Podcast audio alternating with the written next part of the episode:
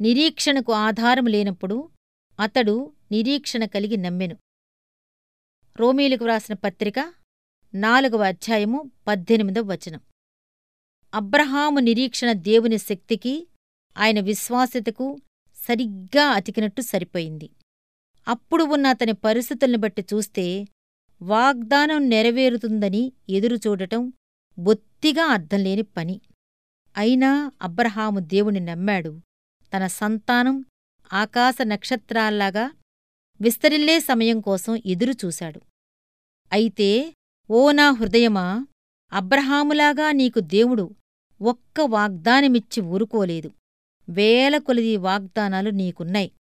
ముందు నమ్మి లాభం పొందిన ఎంతోమంది విశ్వాసులు కూడా ఉన్నారు.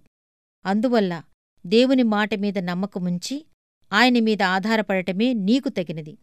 ఒకవేళ ఆయన నీకు జవాబియ్యటం ఆలస్యం చేసినప్పటికీ నీకు జరుగుతున్న కీడు నానాటికి పెరిగినప్పటికీ బలహీనుడవైపోకుండా ఇంకా బలం ధైర్యం తెచ్చుకుంటూ సంతోషిస్తూ ఉండు.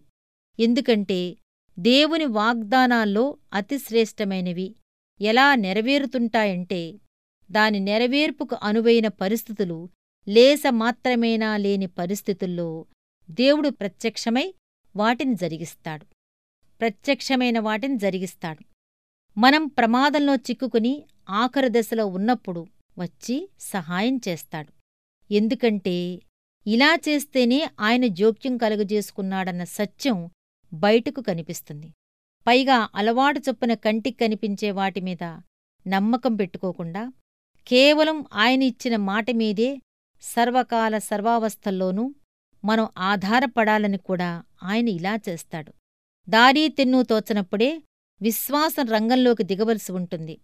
కష్టాలు ఎంత భరించరానివైతే విశ్వాసం ఉంచటం అంత తేలికవుతుంది. మనకై మనం తప్పించుకునే మార్గం కనపడుతున్నంతవరకు విశ్వాసం స్థిరపడలేదు.